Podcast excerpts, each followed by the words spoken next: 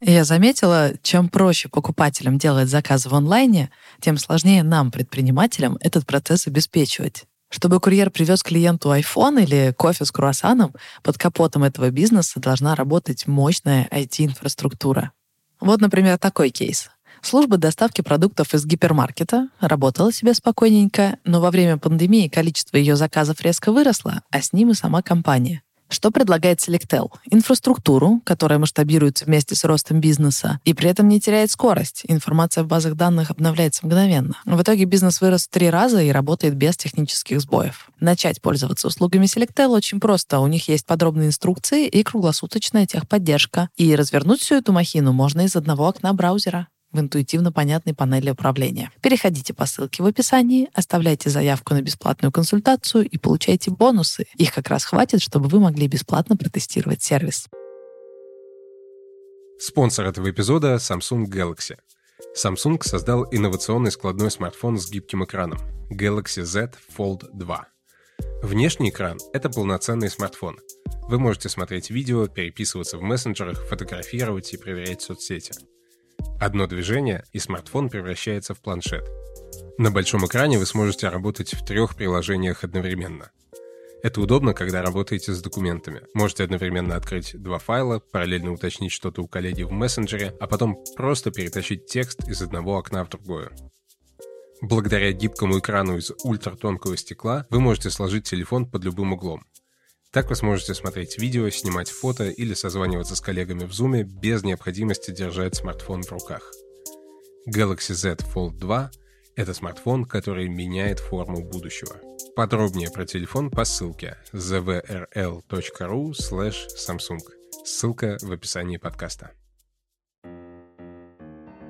Привет, это Саша Волкова. И Артур Белостоцкий. Привет. Это подкаст «Заварили бизнес», подкаст о предприимчивых людях и о том, каково это — строить бизнес в России. Первые два сезона мы рассказывали о том, как приключается Саша и пытается построить кофейный бизнес. А теперь рассказываем о других предпринимателях и об их приключениях. Саш, ты помнишь, когда вот ты запускала бизнес, ты для чего вообще все это делала? Что тобой двигало?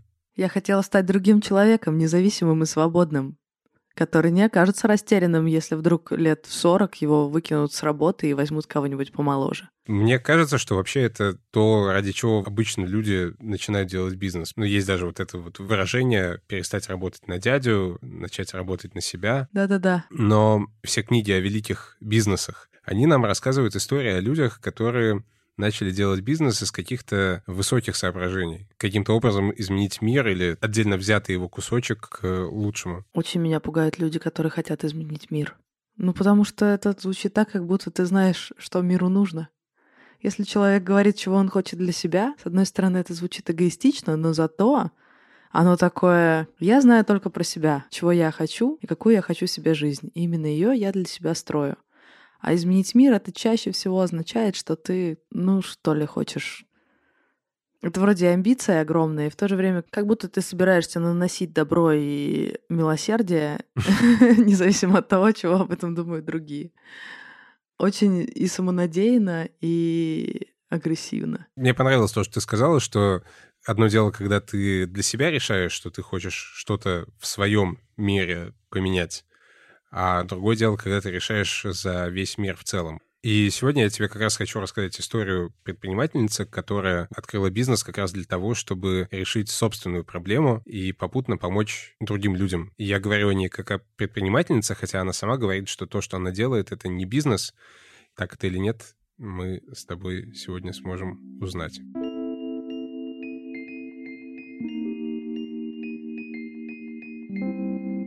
Когда ты видишь где-нибудь в Швейцарии какой-нибудь детский сад или школу, детей, которые с радостью бегут учиться, и они хотят, и ты приезжаешь в Россию и заходишь в какую-то стандартную муниципальную школу, ты понимаешь, насколько это разные просто полюса, с одной стороны, а с другой стороны ты понимаешь, что здесь же можно делать то же самое. Здесь те же самые дети, которые рождаются с природным даром любознательности, которые просто жадные до знаний, до всего вокруг. И просто грех не использовать природный азарт, чтобы выстроить вокруг этого всего какой-то интересный образовательный формат для ребенка. Это Марина Струльникова, основательница школы «Дети да Винчи» в Ульяновске. Школа запустилась в сентябре в формате семейного класса, и сейчас там занимаются 9 первоклассников. Для Марины школа — это не бизнес, а кооператив, собрание единомышленников. Я чувствую себя директором школы, потому что дети меня называют директором школы. Но мне на самом деле очень необычно, потому что я в формате горизонтальном здесь больше. То есть вот пришли родители, и мы общаемся, и я с ними советуюсь, как лучше сделать, чтобы всем было нормально. То есть здесь нет такой вертикальной, опять же, иерархии, когда я там спускаю какие-то свои приказы или какое-то свое видение, а вы вот ну, не хотите до свидания, да, либо соглашаетесь. Здесь совсем все по-другому происходит. То есть какие-то вопросы я решаю, те, которые касаются содержания образования, потому что эти люди мне доверились в этом. Ну, и я, наверное, знаю, как правильно. Ну, вот для этой школы я визионер. Я вижу, как мне нужно. А вот все вопросы, касаемые организации, там чего-то еще, мы решаем все коллективно, мы голосуем, если что-то не так. Ну, то есть, если кто-то не согласен. Ищем какие-то компромиссы, которые всех устроят. Поэтому здесь такое директорство, оно творческое. Вот. Я не чувствую себя начальником каким-то. Я делю и ответственность в том числе, потому что я не отвечаю за эту историю полностью сама. Мы все в равной степени отвечаем. И деньгами, и какими-то там нематериальными активами в том числе. Я скорее не директор, а вот больше организатор, наверное, идейный вдохновитель, что ли, вот как-то так. На практике это реализовано таким образом, что родители разделяют все расходы между собой в равной пропорции. Ну, то есть мы несем определенные расходы, связанные с оплатой труда, арендой, пособиями, там, мебелью и так далее. Мы их просто делим между собой. Есть ежемесячные расходы, есть единоразовые расходы инвестиционные. Мы их тоже поделили. Вот. Но нет, была такая земля. Потом лава. Ага. потом лава. Да, была земля совершенно незнакомая Откуда для нас. мы появились? Ух ты, сразу как, погоди. Давай сначала пусть у нас появится океан. Очень много Появится вещей. вода, потому что без воды никакой жизни не А вода, они падали в лаву, вот. лава начала пропадать. Хорошо. Когда мы договаривались с Мариной об интервью, она предложила для начала посетить один из уроков, чтобы посмотреть, как вообще проходят занятия. Честно говоря, я немного переживал, как отреагируют дети и педагог, не буду ли я мешать, но оказалось, что я переживал напрасно. Дети были так увлечены, что практически не обращали на меня внимания. И вот как вы, ровесники, да, собрались в одном классе, ну, одного возраста. Вот и планеты тоже. Им примерно 4 миллиарда 600 миллионов лет. Вот такой возраст наших планет. Комната, где я проходил урок, меньше всего напоминала школьный класс. Он был больше похож на стильную переговорку в IT-компании. Вместо грифельной доски целая стена, покрашенная черной краской от пола до потолка. Остальные стены белые, с большими окнами на две стороны и широкими подоконниками с подушками. Там дети могут сидеть на перемене даже во время урока. Конечно, в классе есть и обычные парты. Они стоят буквой «П», так что дети видят не только педагога, но и друг друга. Да, мы старались, чтобы была такая достаточно домашняя атмосфера, и при этом ну, небольшой настрой вот в этой комнате на плодотворную работу. Сдержанные цвета и все вот это здесь, чтобы настраиваться. Если это какой-то фильм или какое-то видео, они могут сидеть на подоконниках, могут сидеть за столами, ну как угодно, в общем, могут вот здесь вот сидеть. По сути, оно же маленькое помещение, но мы сделали так, что оно все функционально. Ну, чтобы дети могли здесь э, максимум активности применять любой творческой. Вот. И Парты стоят так, но на самом деле они тоже могут по-разному двигаться и в зависимости от формата. То есть, если это групповая работа, мы там по четыре делаем парты, и они работают вместе. Ну, то есть все гибкое, и в этом смысл. А, и все работает, все вокруг, все не просто так, в общем. Эту часть разговора мы записывали на перемене, пока дети собирались на прогулку. Ритмичный звук на фоне — это батут, который стоит в коридоре. Еще у них есть скалодром и шведская стенка. Здесь тоже на самом деле все сделано для того, чтобы дети могли в любой точке себя применить и сбросить какую-то энергию, которая накопилась психическая во время занятий, потому что все равно они сидят, несмотря на то, что форматы разные, но все равно накапливается энергия, которую нужно сбрасывать. Вот, поэтому здесь скалодром, поэтому здесь шведская стенка, маты и батут. На батуте тоже очень хорошо они прыгают. Да, батут, я так понимаю, просто главный. В клочья изодран. Мы его подремонтируем немножко, дети очень любят, да. До того, как открыть детей да Винчи, Марина работала в Ульяновском наноцентре над проектом Технокампус. Это площадка, где должны были сконцентрироваться инновационные, образовательные, научные и бизнес-проекты. Для этого планировалось привлекать ученых со всего мира. Чтобы этих людей сюда, в регион, позвать, чтобы они согласились сюда переехать и работать в этих компаниях, для этого они предъявляли высокие требования к школам, потому что они переезжали с семьями и хотели куда-то устроить своих детей. Марина возглавила этот проект и взяла на себя проработку концепции школы. Нам предстояло приземлить идею, которая родилась в наших головах, нужно было приземлить ее на бумагу. Ну, то есть описать, структурировать, понять, что это. Это должна была быть школа, которая связана с компаниями, вот, которые там работают. И ребята должны были приходить в лаборатории и заниматься реальной деятельностью. Какие-то посильные задачи брать из этих лабораторий и, собственно, работать прямо с этими ребятами, которые там занимаются интересными вещами. Мы писали дорожную карту, написать дорожную карту — это как техническое задание, по сути, написать. То есть мы выясняли, что нужно сделать в первую очередь, что во вторую занимались также вопросами, связанными не только с содержанием, но и вот там со строительством, искали варианты, каких архитекторов привлечь. Нельзя сделать содержание отдельно, а как бы архитектуру отдельно. Потому что содержание диктует какие-то правила, которые должны в том числе учитываться и вот с проектировочной точки зрения. Ну, например, если это гибкое пространство, вот как здесь, например, доконники, на которых сидеть, это нужно закладывать на этапе еще проекта самого. И самое ценное, что случилось со мной во время работы над проектом, это люди, конечно. Я увидела таких потрясающих людей, которые делают школы, какие-то проекты образовательные, социальные такие, да, то есть они делают это точно не ради денег, не ради каких-то там больших миллионов. Талантливые, энергичные, полные, не знаю, амбиций каких-то таких позитивных, просто суперские люди. И я заразилась просто вот их энергией. Больше года мы делали концепцию, наверное, года полтора. И мы это все описали, был большой документ, он сейчас есть. Но школы не случилось, к сожалению. Спустя полтора года заказчики заморозили финансирование проекта. Это было как-то внезапно. Ну, то есть нам просто сказали, что извините, все, вы больше со своей концепцией не сильно кому-то нужны. Мне было очень трудно это все принять. То есть мне казалось, я болела, жила этой идеей, и мне казалось, что когда ты делаешь хорошее дело и делаешь его хорошо, и отдаешься полностью, мне казалось, что нельзя так просто взять и сказать, что извините, ну вот ваше вот это вот все, что вы делали, больше никому не нужно. И мне было очень больно по-человечески. Я обиделась и ушла из проекта вообще. Сама концепция, она осталась, и я так понимаю, что ее части, они разошлись по каким-то школам новым, то есть вот там что-то в губернаторский лицей ушло. Я надеюсь, что ушло. Мне бы этого очень хотелось. Но, к счастью или к сожалению, не знаю, этот проект теперь существует в более таком маленьком масштабе, то есть как какая-то такая единичка, из которой можно вырастить, наверное, какую-то историю.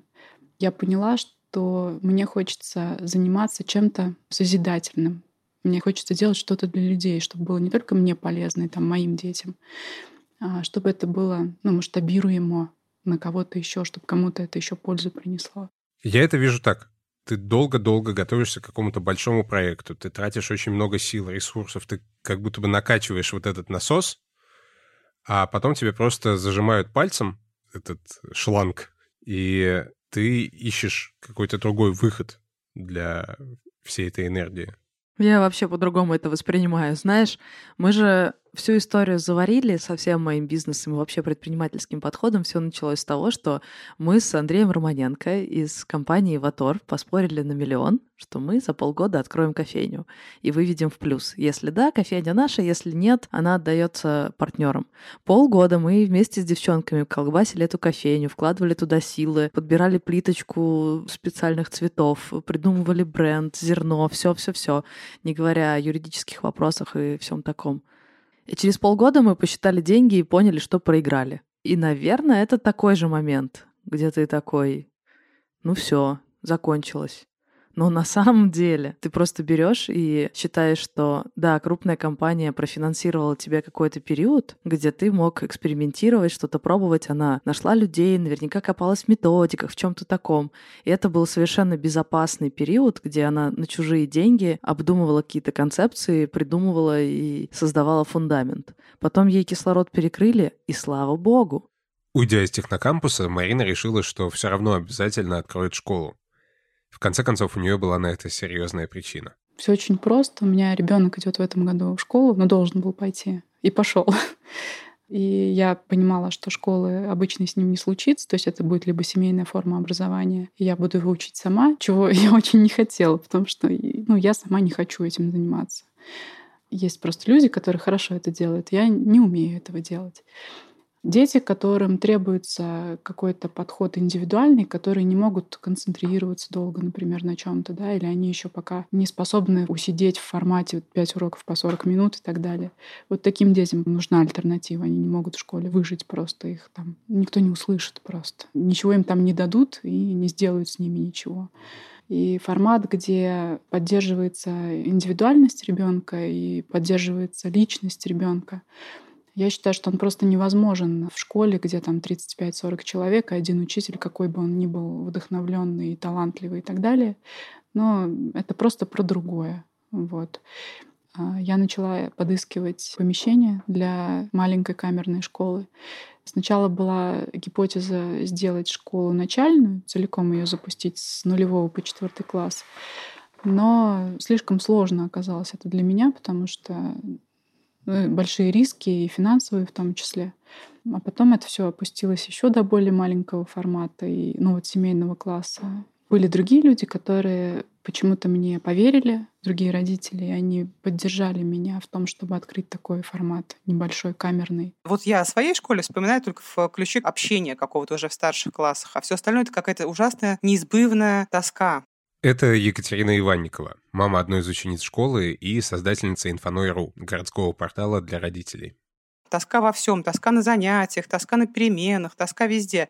И еще такой момент, когда ты учишься в школе, такое всегда чувство, что не то чтобы ты не на своем месте, а ты как будто бы никому не нужен. Вот дома тебя любят, дома все хорошо, у бабушки тебя любят и все хорошо. Как только ты переступаешь порог школы, ты теряешься в каком-то таком странном мире, в котором до тебя нет никому дела абсолютно. Вот. И, собственно, как бы тебе тоже ни до кого там дела нет, и ты там какое-то время отбываешь.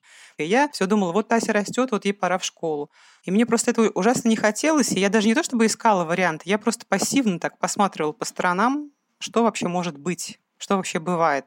И мне кажется, что это просто была удача, когда мы познакомились с Мариной, я узнала, что вообще такое может быть. И мы с Мариной встретились, она рассказала, как это все устроено. Я прям там в кабинете, когда мы разговаривали, я подумала, все, вот я туда, в эту школу хочу. Мы вот там и будем учиться. На самом деле я с этими людьми познакомилась еще в прошлом году, когда хотела открывать целый начальный блог. Я дала публикацию в Инстаграм и ВКонтакте тоже.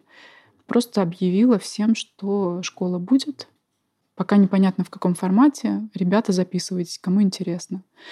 И у меня появился список родителей, кто хотел бы в нашу школу. Это были родители разные, там и второклассники, и третьеклассники, и первоклассники, и те, которые только-только там еще пойдут через два года. Когда вот на этот год уже я поняла, что мы запускаем только первый класс, я просто обзвонила всех, кто у меня был в списке этого возраста, и большинство из них сказали, да, мы хотим, давай быстрее делай группу в Телеграме, и, в общем, будем обсуждать. Мы немножко добирали родителей через рекламу. По-моему, двоих или троих мы еще добрали. Когда встал вопрос о том, будем ли мы делать отбор детей в нашу школу, я сказала, что нет, не будем. Мы детей отбирать не будем. Мы будем отбирать родителей. Потому что очень важно, чтобы родители разделяли ценности школы, чтобы ценности семейные не противоречили тому, что происходит в школе. Иначе это будет очень плохо на ребенке отражаться. Ну, то есть его будет разрывать. В школе транслируют одно, дома транслируют другое. В таком случае просто ребенку другая школа нужна, которая соответствует семейным ценностям. Это неплохо, не хорошо, но просто. Это должно, конечно, лежать в одной плоскости. И вот, по крайней мере, сейчас я могу сказать, что по большей части мне кажется, что мы все совпадаем. Потому что было долгое время, которое мы с родителями готовились к этой школе. И мы очень много проговаривали того, что здесь будет, как это будет происходить.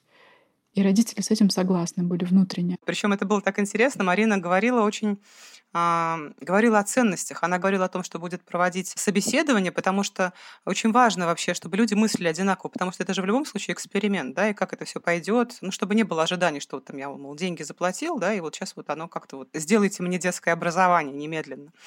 Вот. И я такая сидела, вот слушала ее. Мне ужасно все это понравилось. Мне понравилась вся идея всего этого, того, что предстоит. И я думаю, блин, а вообще я-то пройду собеседование. Вот я сейчас так очень хочу, я для себя решила, я обязательно буду учить там Тасю, когда два года пройдет, и Тася будет к первому классу готова. А вот пройду ли я собеседование с Мариной на совместные ценности?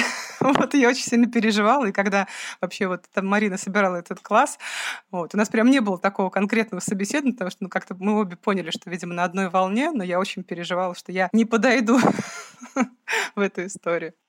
Главная ценность — это сотрудничество, наверное. Ну вот э, почему-то сейчас мне пришло это слово в голову первым. Это сотрудничество во всем. Это сотрудничество детей между собой. Для этого нужно уметь слышать собеседника, уметь уважать чужое мнение, уметь донести свое мнение. Это все происходит в сотрудничестве. Сотрудничество взрослого с ребенком. Взрослый приходит не я вас сейчас научу, да, вот там, я знаю как. А когда он приходит и говорит, а давайте вместе научимся. Я сам не могу еще, или я могу, но не очень хорошо. Давайте я буду с вами учиться чему-то новому. И когда дети задают вопросы, и педагог даже не знает ответа на эти вопросы, он не тушуется, он не стесняется, он говорит, давайте вместе учиться, я тоже готов. Так и скажу. Спасибо за шикарный вопрос. Пока я не знаю ответ, но я обязательно поищу и постараюсь ответить тебе на него. Ты ищи, я буду искать. Это Светлана Галиевна Зелеева, педагог естествознания и автор книги «Живая азбука природы Ульяновской области». В любом случае, это здорово, что мы чего-то не знаем. Я вообще считаю, что незнание – это лучше знания. Потому что когда ты чего-то не знаешь, ты, значит, будешь копать, искать, и у тебя появится сфера твоих интересов будет еще шире. А если ты в чем-то уверен, знаешь, и такой весь из себя, там, да, снобизм какой-то такой появляется, это не очень хорошо.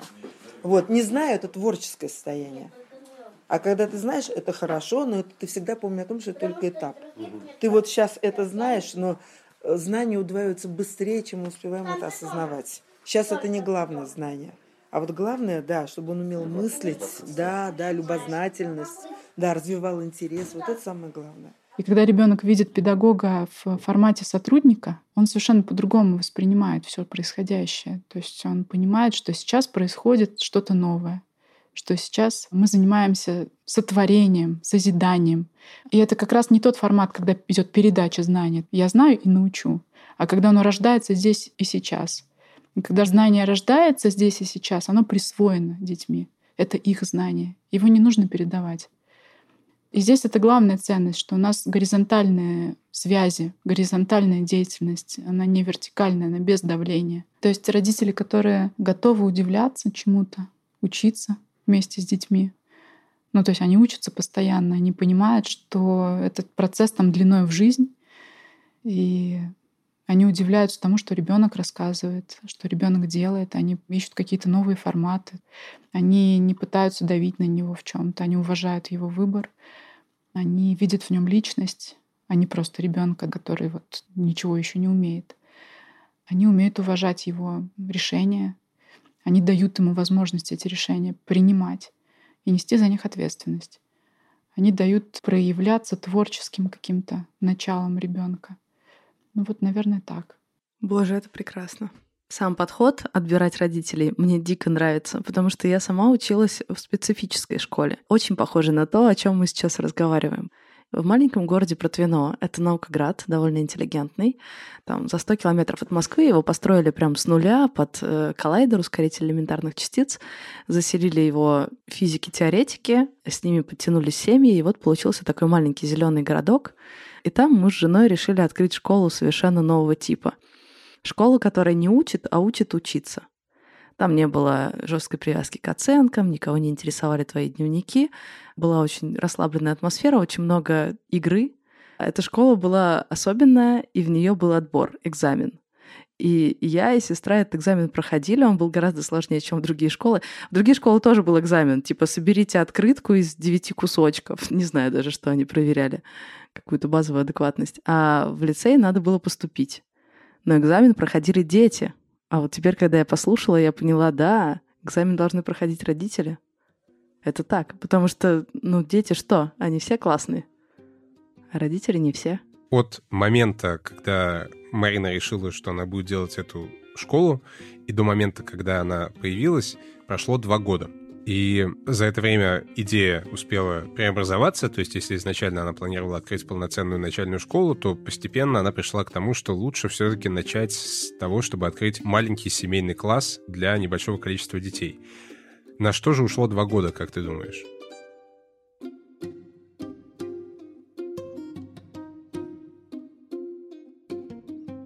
Года два, наверное, я искала помещение, и мне кажется, весь рынок уже знаю. Вот, я смотрела каждое новое помещение, которое потенциально может подходить под нашу школу. Вот, меня уже все риэлторы ульяновские знают. И как-то случайно вот это помещение нашлось, где мы сейчас находимся.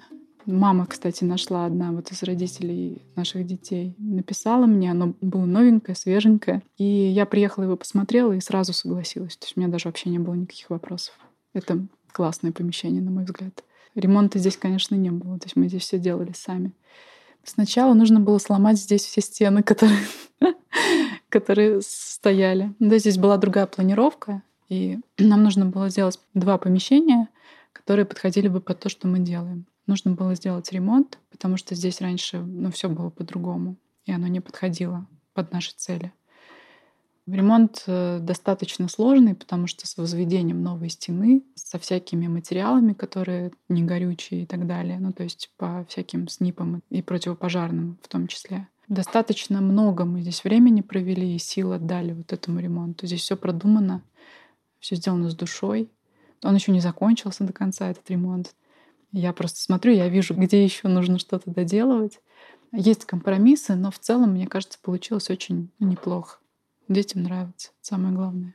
А, на старте вложения, конечно, превысили наши ожидания, честно говоря. То есть мы сначала решили сделать все просто. Тут подкрасим, тут немножко подлатаем, тут какие-нибудь парты подешевле поставим. В итоге получилось все совсем по-другому. То есть мы начали тут красить, нам не понравилось, мы решили перекрасить. Парты нам дешевые тоже не понравились, и в итоге бюджет увеличился, наверное, раз в пять точно, чем тот, на который мы рассчитывали. Но родители, которые смогли, они проинвестировали больше, чем мы договаривались. И это тоже очень классно. Нашлись такие люди. Что-то сделали бесплатно. Даже вот эти штуки деревянные, которые на подоконниках лежат, нам подарили. Ребята, которые занимаются модифицированным деревом, они просто сделали это в дар. И там две скамейки стоят тоже классные такие хай-тековские. Из этого же дерева мы их тоже приняли в дар. Ну, то есть на самом деле люди с удовольствием что-то делают для нас либо бесплатно, либо с каким-то хорошим дисконтом. Ну, просто потому что это хороший проект, он нравится людям. Поэтому все получилось дешевле, чем могло бы быть. Но при этом все равно не совсем дешево, как хотелось бы. Сейчас мы вложили вот в ремонт и в оборудование во все порядка 800 тысяч, наверное. Ну что-то, например, там проектор, он дорогой, но я его свой принесла, то есть я его даже не считаю в этот бюджет. Какое-то оборудование тоже мы принесли свое, поэтому я думаю, что если так все посчитать, то порядка миллиона, наверное, инвестиций.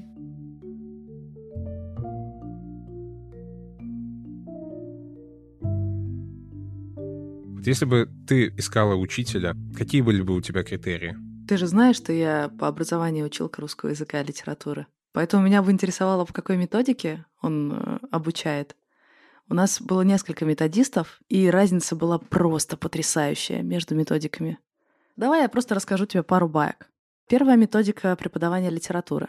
Тебе нужно было заполнить что-то вроде Excel-документа, где у тебя каждый урок строится по одинаковому шаблону. Где, например, первый этап — это целеполагание.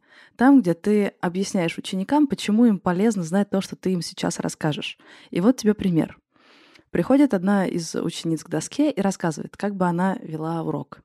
«Здравствуйте, дети! В России так устроено, что после весны начинается лето, после лета осень, а после осени зима. Поэтому тема нашего урока — Пушкин «Зимнее утро».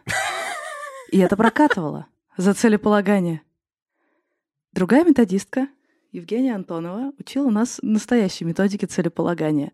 Суть заключалась вот в чем. К тебе приходят дети, и ты им показываешь какой-то языковой материал. Ну, например, какой-то текст интересный. И они замечают сами, что в одном прилагательном написано одна «н», а в другом две «н». И ты их спрашиваешь, ребята, вы знаете почему? Они такие, нет. И что же мы будем делать на этом уроке? И они сами соображают, а чем бы они хотели заняться на этом уроке. Они такие, блин, мы хотим исследовать эту штуку. Почему здесь одна N, а здесь две? И таким образом ты только подкидывая им языковые материалы, это гораздо сложнее, ведешь их к тому, чтобы они вели исследования, смотрели в разных контекстах и потом сами формулировали какое-то правило, а потом это правило сверяли с учебником и понимали, угадали они или нет. То есть весь урок, каждый урок, любой урок, как исследование, тебе жизнь подкидывала какую-то задачку, ты понял, что здесь какое-то несоответствие между твоими ожиданиями и реальностью, и дальше весь урок ты занимаешься исследованием, пытаешься понять, а что за фигня происходит. Ну, понимаешь, как в жизни. Это требует гораздо больше изобретательности от учителя и всего такого. И ученики, которые занимаются по этой методике, к восьмому классу, когда я приходила к ним преподавать, они это делают уже просто естественно. Для них это само собой. Они сами себе задают домашку. Типа, нам вот это надо отработать. Представляешь? И фактически они же готовы к жизни. Они будут сталкиваться с проблемой в жизни, как-то ее для себя описывать, заниматься исследованием, находить э, решение и потом задавать себе домашку. Ну, это просто офигеть. Так что первый мой вопрос был бы, какая у вас методика? А второе, мне было бы интересно, насколько они уважают детей. Потому что то, что происходит в школах, когда учителя изначально предполагают, что дети — это не совсем люди, какая разница, как ты им объясняешь формулы, если на перемене ты с ними разговариваешь так, как будто они недостойны уважения? Они же вот эту штуку с недостаточным уважением впитывают гораздо сильнее, чем саму образовательную часть. И это такая вещь, которая, она прям в нюансах. Как ты разговариваешь, как ты относишься к границам, к желаниям, к настроениям, к эмоциям. И это прям настолько чертовски важно. Так что я бы чекала это.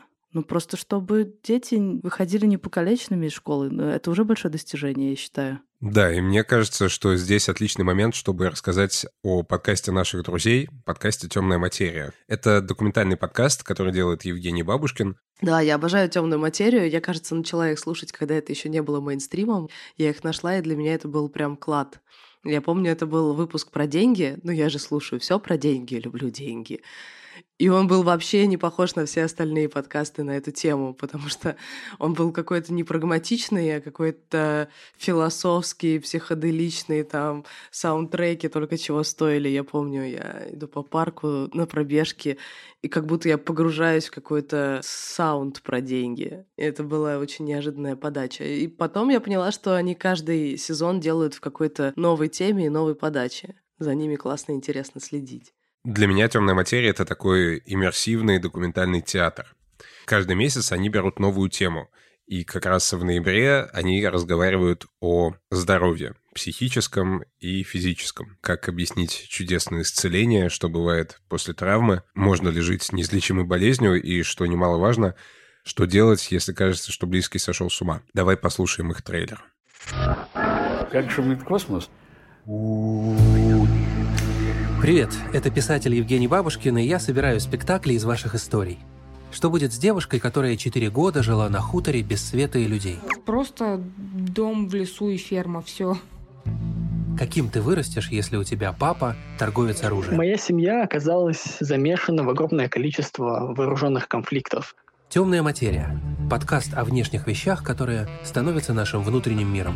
Просто сходите по ссылке, оставим ее в описании. Вернемся к истории Марины. Она нашла единомышленников, нашла помещение, сделала ремонт. Но осталось самое главное — найти педагогов.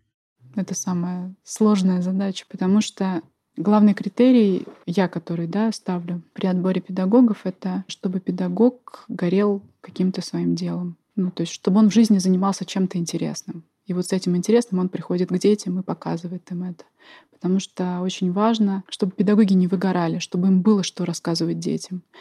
А когда они занимаются любимым делом, им всегда будет что рассказать.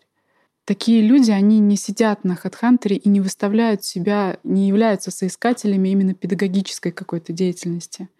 Они обычно заняты тем, что они занимаются интересным делом, у них больше нет времени ни на что. Я их искала везде. Я смотрела инстаграмы интересные, отмечала долго смотрела всяких там, не знаю, интересных людей. Парень на барабанах играет, как классно. Потом смотрю, он с детьми занимается. Думаю, так, у меня начинает пазл складываться. Значит, барабаны плюс дети. Классно. Пытаюсь ему что-то написать. Спрашиваю там, ой, расскажите, пожалуйста, чем вы занимаетесь.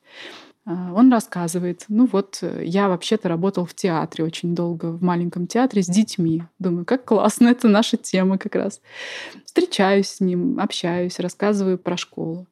Как правило, людям нравится идея школы такой, и, как правило, если у людей есть дети, они хотят для своих детей такую школу. Например, когда я искала педагога по словесности, я спрашивала у знакомых журналистов, чтобы они посоветовали людей, которые вот с детьми могут работать, но при этом которые занимаются работой со словом, с живым словом. Они работают, там редактируют, пишут, что-то еще делают. И вот как-то потом с ними встречалась, разговаривала, смотрела на их реакцию, потому что очень важно, чтобы педагоги ценностно разделяли вот мой подход, да, то, что я говорю своей школе, чтобы они хотели в этом участвовать, хотели быть вовлечены в эти процессы. Ну, чтобы не просто формально, да, вот, ну, давайте я поработаю. А здесь э, творческий процесс. И я педагогам даю много творчества. Ну, то есть много пространства для того, чтобы они делали что-то свое.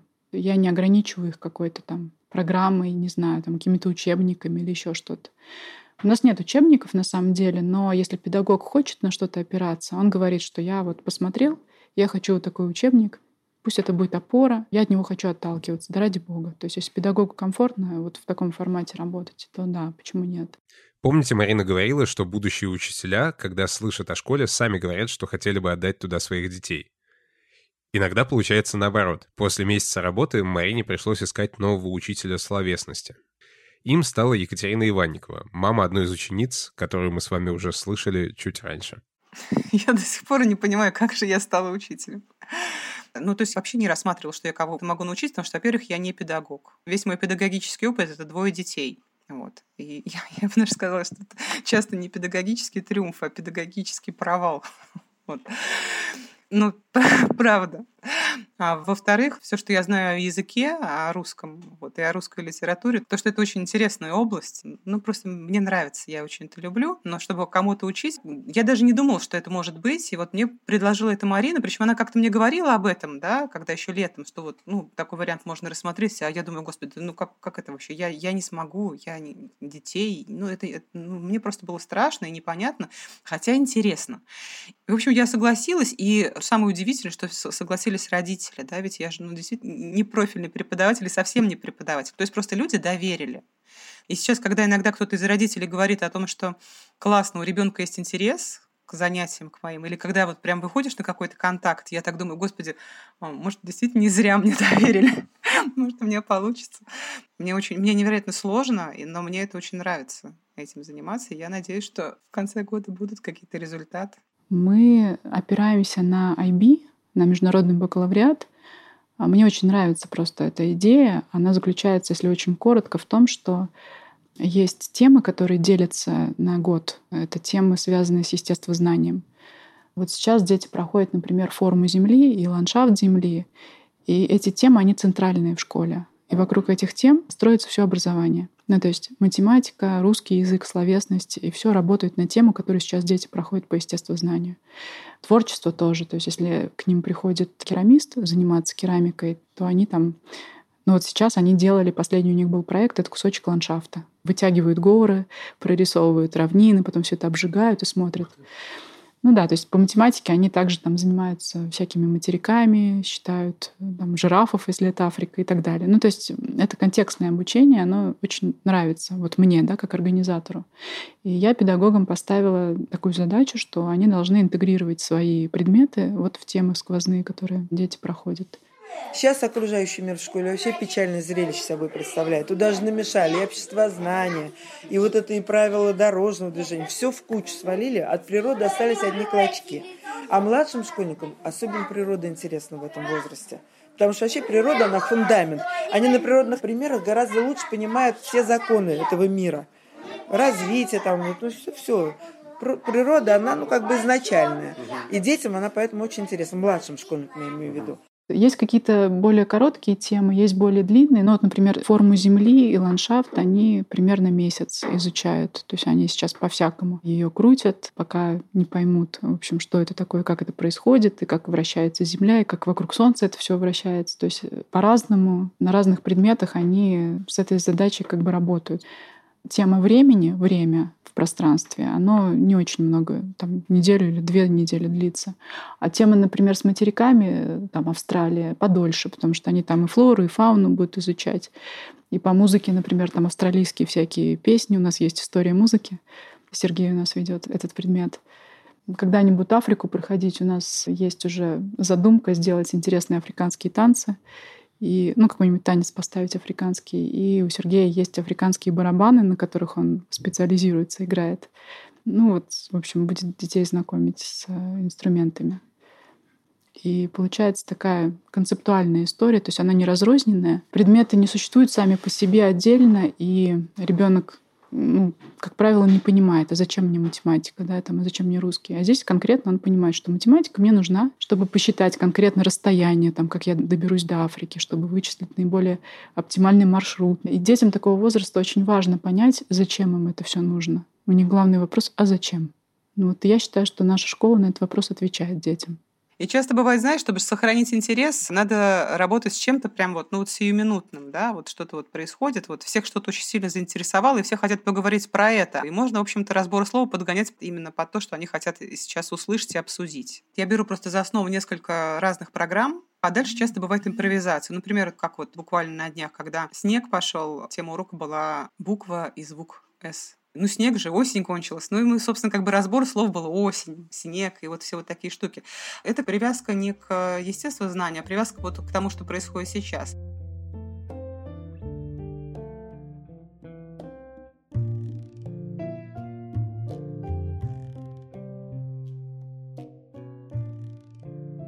Домашняя работа есть по желанию. Ну, то есть это обычно что-то творческое, если ребенок хочет. Школа изначально планировалась таким образом, чтобы дети успевали сделать все в школе.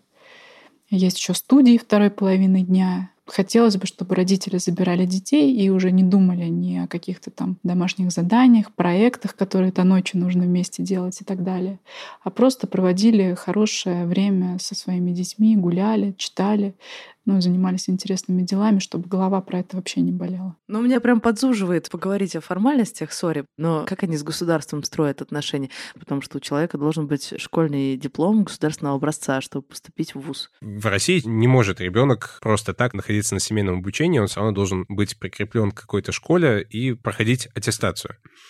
То есть государство должно поставить какую-то отметочку о том, что ребенок освоил там какой-то объем программы, который ему положено освоить. Но сейчас мы решаем эту проблему очень просто. У нас есть партнерская школа, к которой мы прикрепились дистанционно и будем проходить там аттестации раз в год, как мы договорились, чтобы это было не сильно стрессово для детей. Почему раз в год? Потому что такой формат образования, как здесь, предполагает более отсроченных результатов. Мы же не давим на детей, мы не пытаемся в них там засунуть больше, чем они могут сейчас принять, знаний там или еще чего-то. Поэтому мы решили в конце года сдавать все аттестации. И школа, которая партнерская наша, она нам позволяет это сделать безболезненно. И у нас будет аттестат. Эта школа находится, правда, на территории Испании. Да, но она аккредитована по российскому законодательству и имеет лицензию тоже российского образца. Что тебе больше всего нравится в школе? Мне нравится батуты. Это Тася, дочь Екатерины Иванниковой. Скалодром, лесенка и мои подруги. И все уроки. Сначала, как тебя зовут, скажи? Рома. Рома. Рома — сын Марины, ради которого, собственно, она все это и затеяла. А что тебе больше всего нравится? А уроки со Светланой Галеевной еще а, рисование и еще это э, э, э, из глины лепить. Класс. Что тебе не нравится? Больше всего мне не нравится. А больше всего, что мне не нравится, это русский. А еще так всегда нравится математика. Почему?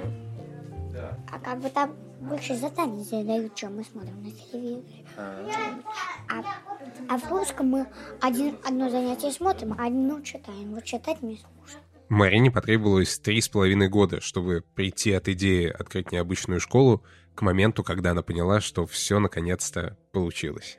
Это было 1 сентября, когда дети пришли в пространство. Я очень переживала, потому что мы не знакомили детей. Ну вот в том числе в связи с карантином мы собирались как-то, ну хотя бы их издалека познакомить в каком-то формате более расслабленном, не связанном со школой, посмотреть, как они вообще взаимодействовать будут между собой. Вот, но не случилось этого, и поэтому дети все увидели друг друга только здесь, в школе, когда мы пришли. И педагоги, собственно. Ну, педагоги, была встреча у педагогов. Ну, в общем, педагоги с детьми увиделись тоже здесь. И я очень переживала, я думала, как это все будет. Вдруг сейчас вообще там все развернутся и скажут, а, мы не хотим здесь быть. Но все произошло очень классно. Дети увидели скалодром, увидели друг друга, увидели стену, покрашенную под грифельную краску, увидели мелки, в общем, все случилось. Я не знаю, все все делали, но до последнего момента мне казалось, господи, ну неужели это будет? Неужели получится? Неужели мы с 1 сентября вот так вот пойдем учиться? И когда мы переступили порог школы дети да Винчи, я прям вот уверилась в этом окончательно, но она же не исчезнет теперь никуда, да, теперь она будет, и мы будем туда ходить. Вот это было просто поразительно. И вот в этот момент, когда они что-то рисовали и обсуждали, я поняла, что как бы, ну, с такими детьми все получится просто. Вот и все. Ну, то есть дети — это основа, это фундамент того, что здесь происходит. И они просто показали это вот 1 сентября. И хотя Марина и другие родители потратили очень много сил, чтобы сделать комфортное пространство для учебы, они считают, что этого недостаточно. Ведь самое интересное происходит за пределами класса. Практически каждую неделю мы будем куда-то выезжать и показывать детям мир потому что мы глубоко убеждены, что школа не должна быть изолирована от мира.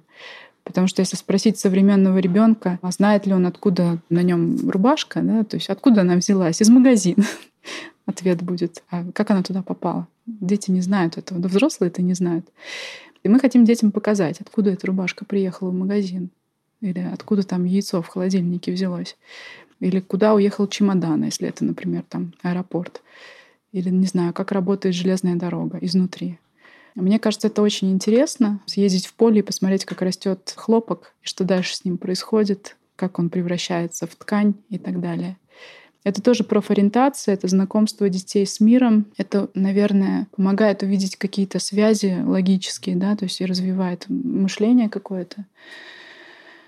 И мне кажется, это тоже очень важно. Это поможет, наверное, ребенку определиться с э, выбором, возможно, будущей какой-то отрасли. Даже не профессии, потому что профессии вообще сейчас трудно выбирать. Ну вот какое-то направление, чем бы они хотели заниматься там ближайшие там, лет 5-10. А, я убеждена, что образование, оно связано с миром.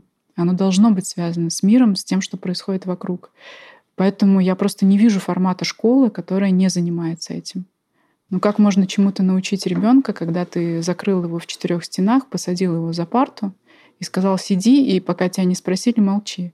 То есть это не образование, это какая-то фикция. Образование, оно как раз, когда ты ребенка привел туда, где происходит что-то интересное в жизни. И это интересное кому-то нужно. Если ты носишь рубашку, значит тебе это нужно. Это то, что нужно людям. И ты ребенка приобщаешь к этому, ты ему показываешь, как это может быть. Это образование. Теперь, когда все получилось, Марина снова вернулась к изначальной идее — открыть полноценную школу. Для начала хотя бы начальную. Мне хочется масштабировать эту историю. Я не сомневаюсь, что она будет успешной, потому что то, что я сейчас вижу, указывает на то, что все будет хорошо вот с этими детьми и с этими людьми, которые с ними занимаются. Просто не может быть по-другому. Мы сейчас ищем помещение побольше, в которое хотели бы переехать на следующий год. И, возможно, открыть школу уже не в формате семейного класса, а в формате самостоятельного субъекта, который получил бы лицензию, наверное, сам и оказывал бы образовательные услуги. А если получится найти благотворителей, спонсоров или инвесторов в эту историю, то эта история могла бы быть большой. И мне бы очень хотелось, чтобы она была большая, не потому что это бизнес, это не бизнес. То есть мы посчитали финмодель, очень хорошо все разложили, и мы понимаем, что это вообще не про бизнес, это не про деньги. А, но мне хотелось бы, чтобы это было большой историей, потому что эта школа могла бы принести пользу людям. Ну, то есть могла бы давать что-то хорошее детям. Вот. Если не получится большая история, то, наверное, мы будем расти еще в один класс, как минимум, потому что у меня дочка на следующий год идет в первый класс. И я понимаю, то есть она уже все, она ходит в эту школу каждый вечер, на скалодроме позаниматься и посмотреть, что здесь происходит. И она говорит, что я не хочу в другую школу идти, мне нужна такая же.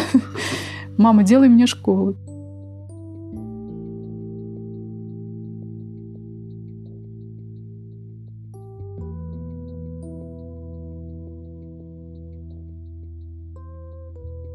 Ты знаешь, если это выпуск о бизнесе, мне кажется, он больше про бизнес не в смысле, как его строить на образовании, потому что это явно не бизнес, а кооператив, а скорее как создавать предприимчивых людей. Та школа, в которой я училась, очень особенная. Там люди делились на две категории. Были дети богатых родителей, которые хотели для своих детей самого лучшего, а были дети бедных родителей, которые разделяли эти ценности, но при этом было по-настоящему тяжело платить за это обучение. И моя мама первое время до того, как второй раз не вышла замуж, она работала уборщицей, ну буквально дворником с большой лопатой и сгребала снег, но при этом платила за обучение в этой школе. Я не знаю, какие там были цифры, и мне казалось, что это не очень большие суммы, но все равно, come on, если у тебя двое детей, ты работаешь дворником, но ты платишь деньги за образование, в то время как рядом есть бесплатная школа. Но маме казалось, что это очень важно — дать нам самое лучшее образование. Я не знаю, почему у нее вообще возникла такая идея, но почему-то для нее это имело большую ценность. А теперь я понимаю, почему. Однажды мы с моими друзьями обсуждали привилегии. Ну, типа, прочекай свои привилегии, какие у меня они есть. И я думала, ну, например, я белая, это большая привилегия. Когда приезжаешь в Африку, понимаешь, насколько большая.